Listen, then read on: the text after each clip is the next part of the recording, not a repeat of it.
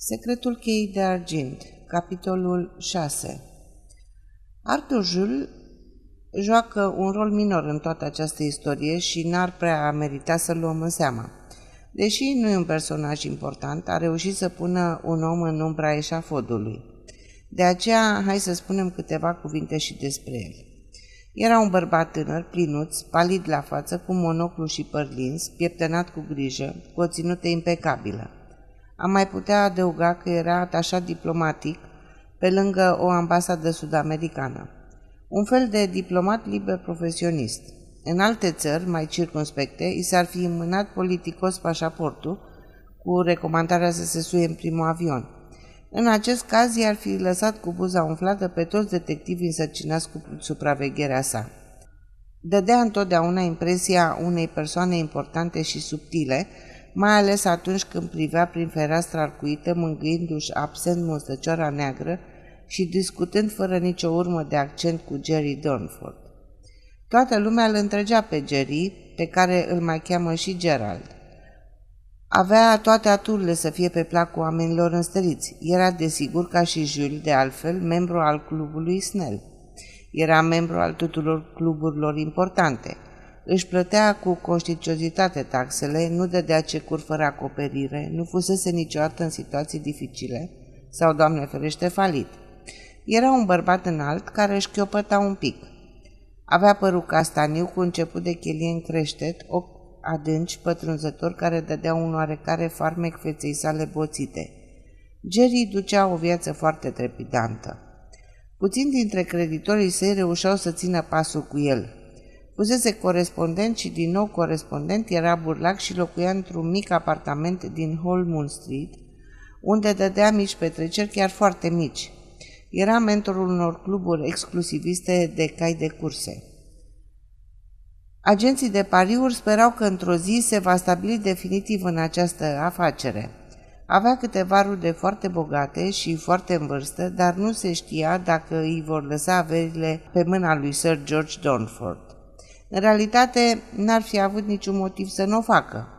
În prezent era mare criză de bani. Jules știa prea bine acest lucru, fiindcă între ei nu existau secrete. Chiar dacă la petreceri din Holmoon Street erau doar patru invitați, Jules era sigur unul dintre ei.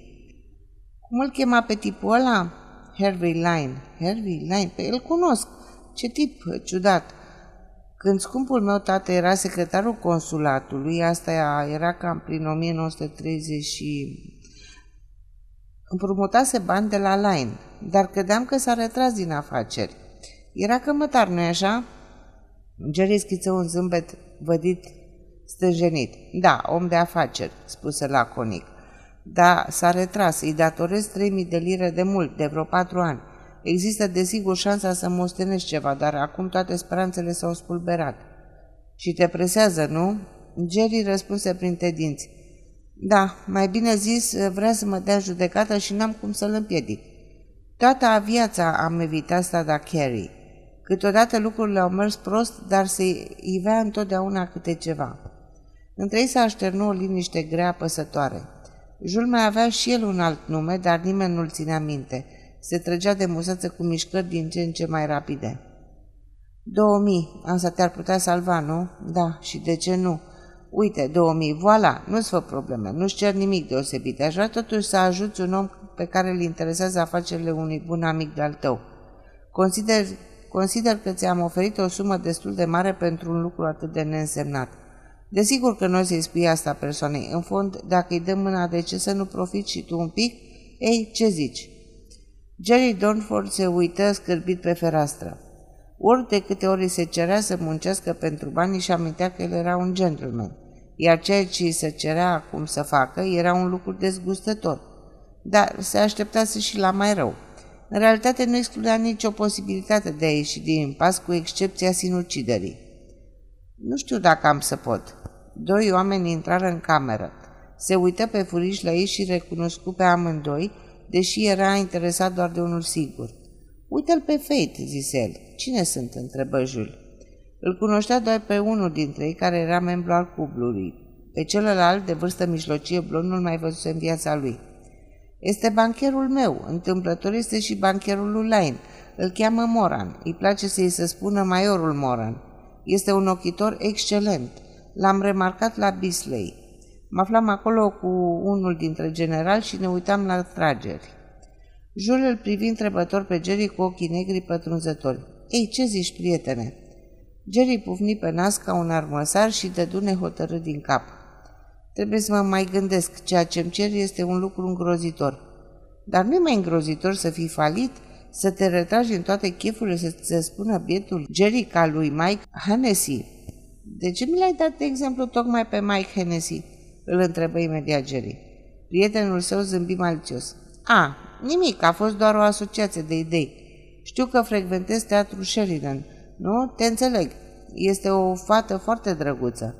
Își suguie buzele ca și când ar fi vrut să înceapă să fluiere. Și apropo de asociația de idei, Allenby o place și el pe fată. Ce interesant! Cum se leagă toate într-un careu de cuvinte încrucișate? Mai gândește, dragul meu, Jerry, și sună-mă la Grosvenor. Îi făcu semn unui chelner, își înscrise inițiale pe nota de plată și se îndreptă spre ieșire însoțit de Jerry.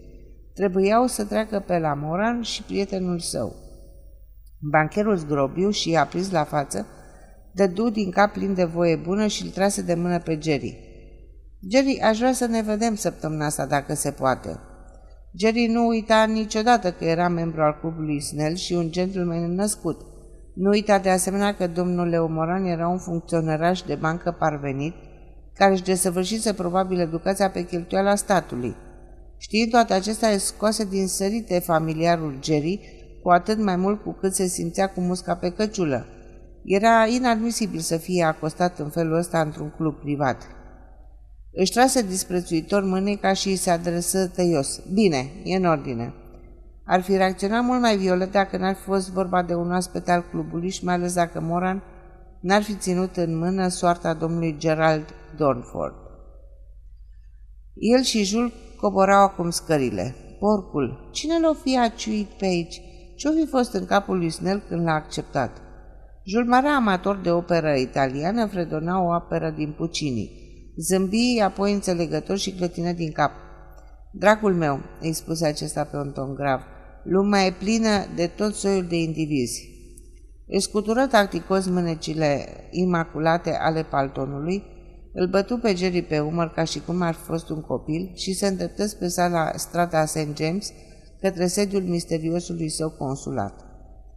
Jerry Donford se opri o clipă, șovăind apoi o luă spre palat. Se afla într-o mare încurcătură și nu o să fie prea ușor să o scoată la capăt.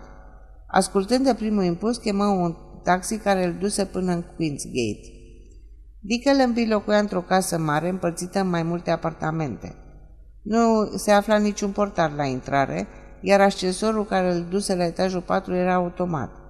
Bătu la ușa atelierului lui Dick, pentru că ăsta și fusese înainte Callenby să-l transforme în cameră de lucru. Nu-i răspunse nimeni, așa că apăsă pe clanță și intră. Camera era goală.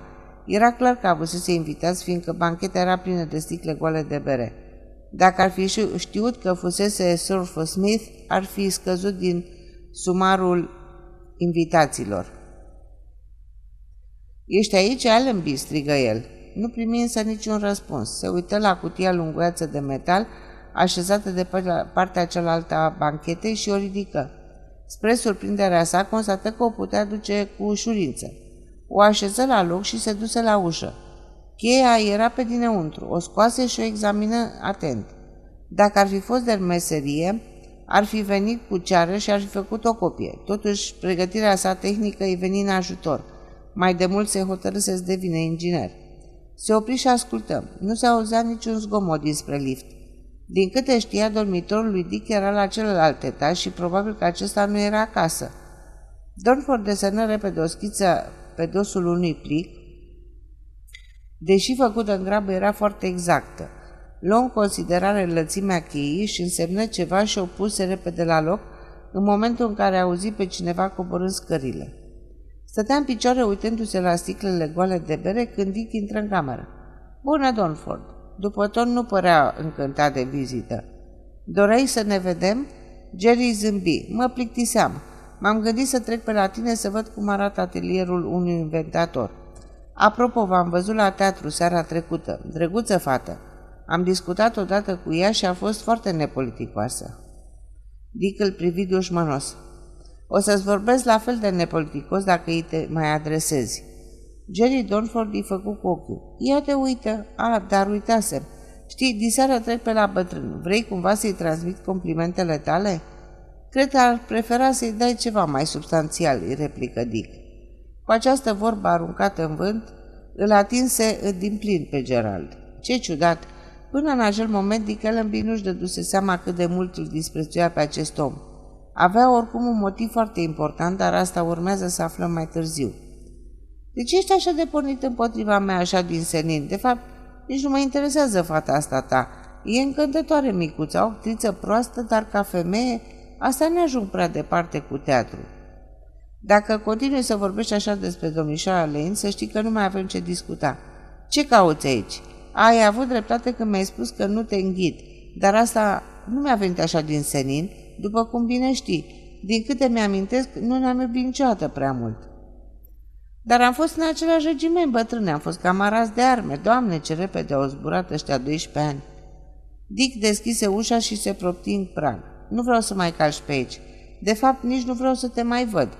Să nu uit, uit să-i spui asta unchiului meu diseară. O să-i facă plăcere. Jerry Donford zâmbi. Era gros de obraz, deși în anumite împrejurări era foarte sensibil. Presupun că îl cunoști pe tipul ăla, Tickler, care a fost omorât noaptea trecută, continuă Nu discut eu cu tine despre crime, repezi Dick. Ieși din cameră și deschise ușa ascensorului, dând la o parte grilajul de fier. Era ciudă că se enervaze, dar de la Jerry Durford te putea aștepta de la orice. Era scârbă de viața pe care o ducea Jerry, de concepțiile sale, de toate porcările în care era amestecat. Își amintea ce bine se pricepea tipul ăsta să trișeze la cărți, așa de bine încât unul din subalternii săi preferase să se sinucidă decât să facă față consecințelor dezastroase după o noapte de joc. După ce lift ajunse la parter, deschise ferestrele atelierului să se mai risească, gestul ar fi putut trece de exagerat, deși exprima foarte exact părerea lui despre vizitator.